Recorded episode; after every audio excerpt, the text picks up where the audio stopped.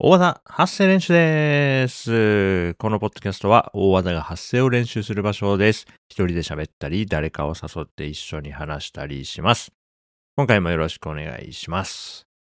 2023年10月12日木曜日の夜です。こうやって冒頭で日付を述べるとね、えー毎日更新していた頃の Vlog を思い出したりしますね。毎日ね、日付を言って、毎日更新してた YouTube でやってたやつがね、あってね。まあ今もあるはあるんですけど、更新してないんで。はい。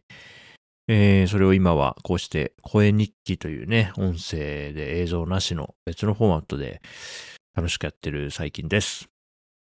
あの、札幌に帰省していました。北海道は札幌市のね、えー実家が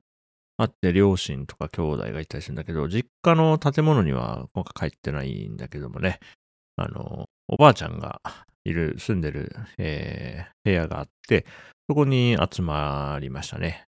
火曜日に出発して、木曜日、今日、今日の夕方に帰ってきたので、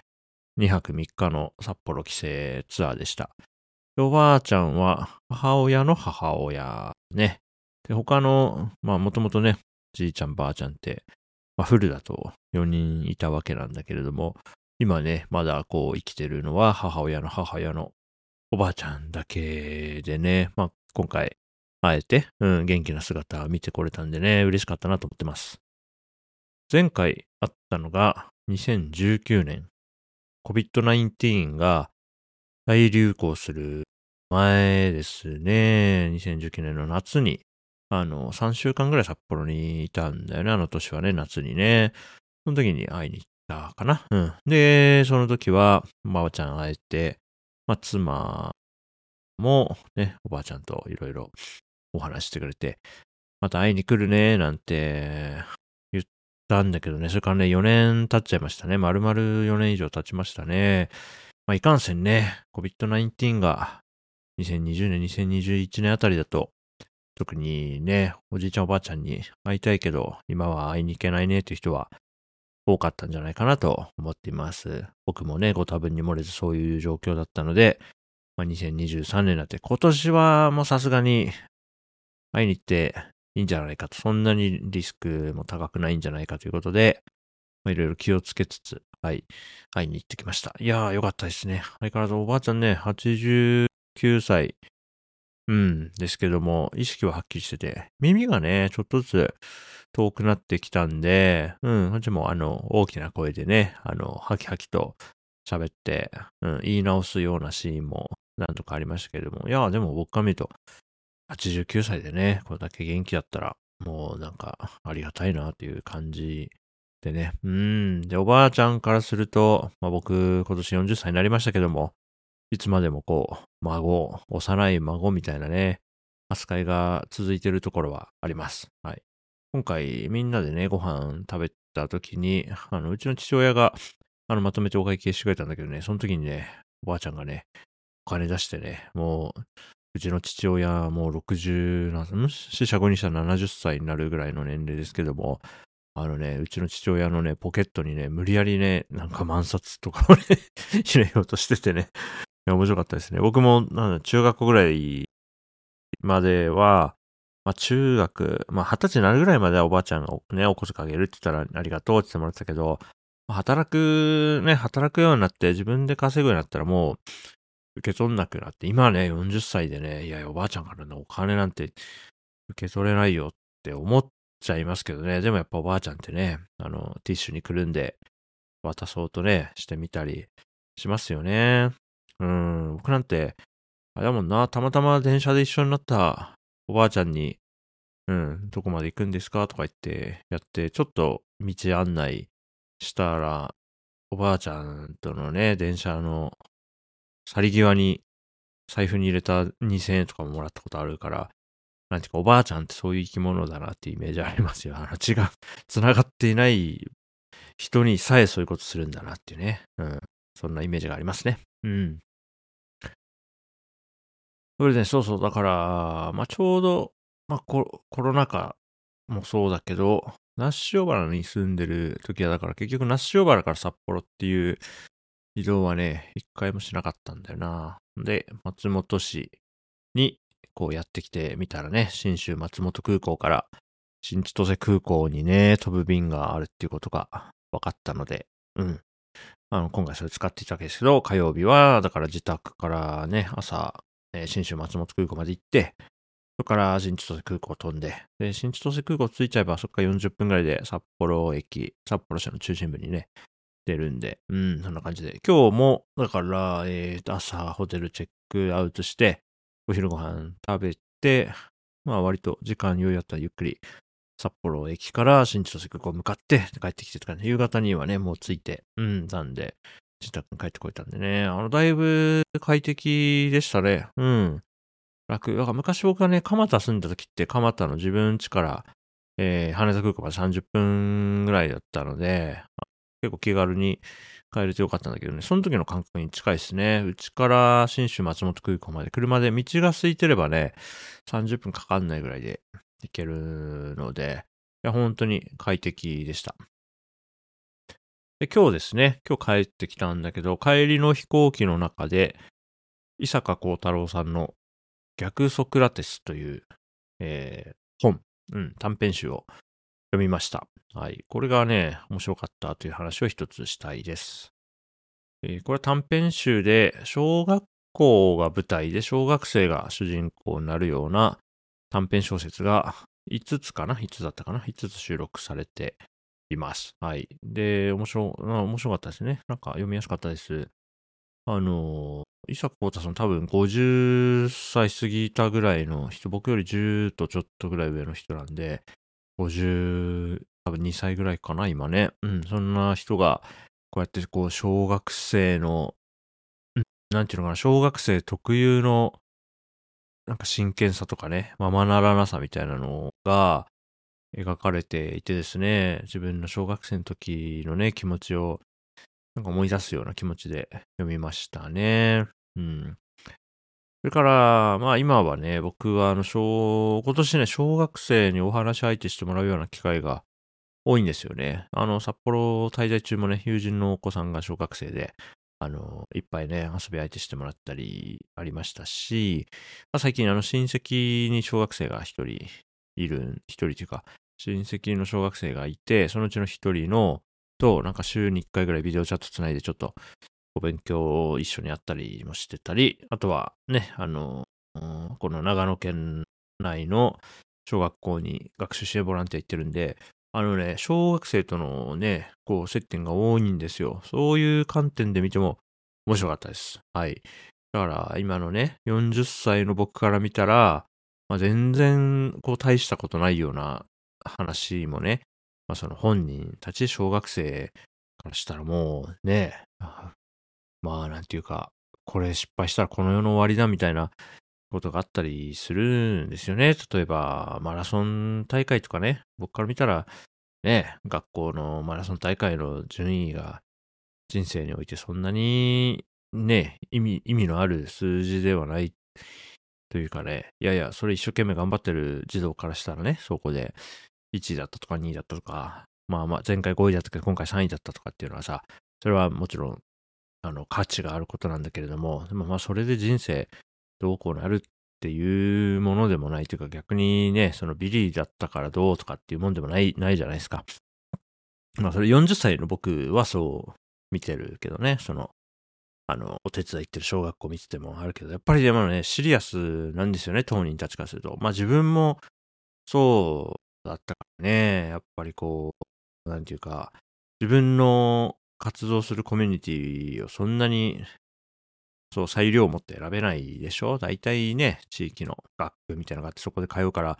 もうその教室だったりとか、その友達グループの中で、こう、ううまくいかないとなったらもうね、世界、そのその人が生きてる世界の大半がもう真っ暗になっちゃったりさ、ね、そこでの序列とか、あの人はこれが得意とか、これが苦手とかっていう、その、ポジションみたいなのがさ、まあ、すごくこう人生、日々に対する影響が大きいですよね、小学生ってね。うん、なんかその感じがね、その短編小説の中でもね、しっかり描かれてて、結構ね、あ、これどうなる？とかね、いけーとか思うようなちょっとハラハラしながらね、読み進めるところがあって、なんかさ、爽やかな気持ちで読みました。はい。で、これはですね、なんでいきなり、ね、これ読んだかっていうと、ね、僕普段小説の話とか、ポッドキャストでもしたことないでしょ、普段ね。あの、自分から、あの、小説を、あの、カジュアルに、定常的に読む人間じゃないので、まあ、なんで、急にこの話が出てきたかというと、あの、このポッドキャストのね、あの、リスナーさんが、あの、教えてくれたんですよ。えー、発生13の僕の前ではっていう回をね、えー、1週間ぐらい前に撮って公開したところ、えー、聞きましたというね、方がメールで感想を送ってくださって、まあ、その中で、あの、この逆ソクラテスの話ともちょっとね、近いテーマなんじゃないかってよかったら読んでみてねとメールにね、記してくださっていて、あ、これすごいありがたいなと思って、うん。まあ、その時に買って、Kindle 版をね、買ってあったんで、今日の帰りの飛行機の中でまとまった時間があったんで、読みました。すごく面白かったです。はい。それとは別にメールで感想くれた方が一人いたんだけど、それとは別に、あの、リスンでもね、このポッドキャストリスンっていうサービス上にも配信していて、そこのコメント欄では、えー、カッパさんとカオリさんも反応してくれていました。ありがたいですね。その僕の前ではっていう、なまあ、割とふわふわした話をした回だったんですよね。発生13で。なんだけれどもね、こうして何人かの方がね、反応くださって、うん、いや、ありがたいなと思ったんですよ。うん。で、今年ね、こう、なんだろうな、こう、こうして、あの、おすすめしてもらった本を、割と早くにね、あの、読み、読んでみますねって言って、実際に読んで、こうして感想を話せたりしてることが、自分にとってはね、嬉しくて、うん、おすすめしてもらった本を読むとか、あとはね、おばあちゃんに会ってきた、おばあちゃんだけじゃなくて、あの、今回は、えー父親と母親と弟二人。うん。あと、妹もいるんだけど、妹は、えー今回はいなくて、えっ、と、まあ、2週間前にね、帯広行った時に会ってるんで、うん。だから、このね、2週間、うん、直近2週間で、ね、えー親戚とかね、おばあちゃんとかに会えたりして、こういう会いたい人に、そのうち会いに行こうと思ってる人に、しっかり機会を作って会いに行くとかね、こういうのを大事にしたいなとか、そういうのを大事にできる人生にしたいなという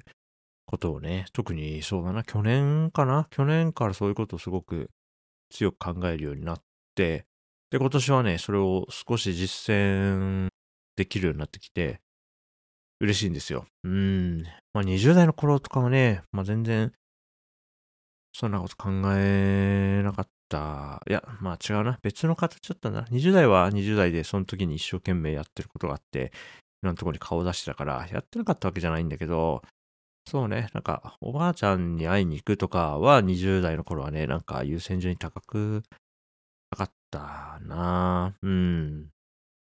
うん。まあだから、僕もね、40歳っていう年代になって、まあいろいろ、まあ優先順位の考え方とか、いろいろ価値観ね、何が大事で、何がどれぐらい大事でっていうのが、まあちょっとずつ変わってきてるってことだと思うんですけども、うん。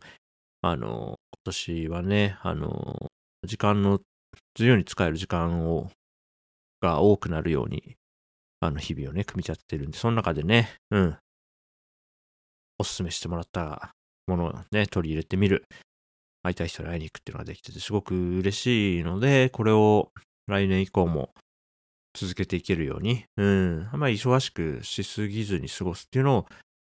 まあ、今年はすごく楽しくやれてるんで、来年もなんかこんな感じを維持できたらいいかなと、はい、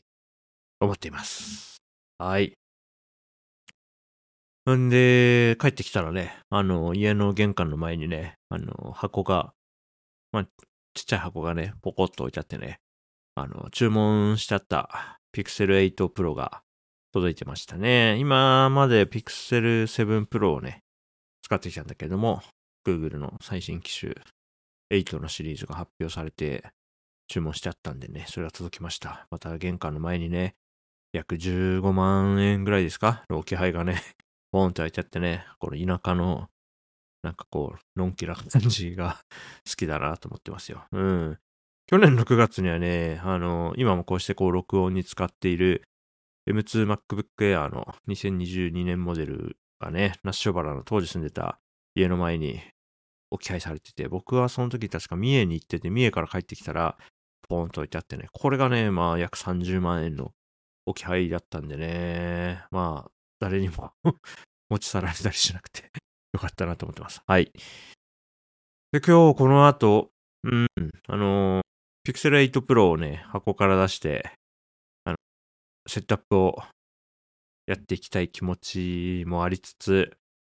長距離移動でね、疲れてるんで、ね、遠出して帰ってきた日って、眠くて寝ちゃいますよね。早々にお布団に入団するかもしれません。ああ、でもだろうな、ちょっと、ちょっとゲームをやるかもしれないけど、今ね、8時半ぐらいでしょ？まあ、ちょっとなんか、まあ、今すぐには寝ないと思うけど、ああまり夜更かしもできなさそうなのとね、明日も、ちょっと小学校に行く予定があるんで、夜更かしはすべきじゃないし、そもそも多分寝ると思うんでね、さあどうなるでしょう？はい、いろいろ、あの、出先ではね、それはそれで楽しく過ごしたんですけど、家に帰ってきたらそれはそれでやりたいことがあるんでね。さあ、ちょっと何しようかなというところです。はい。その中で、ちょっと喋りたかったんで撮ってみました。あの、逆ソクラテス、面白かったです。あの、おすすめしてくださったこれ聞いてくれてるんじゃないかなと思うので、ここでもお礼を言っておきますね。ありがとうございました。はい。ではまた次の発声練習でお会いしましょう。大技でした。バイバイ。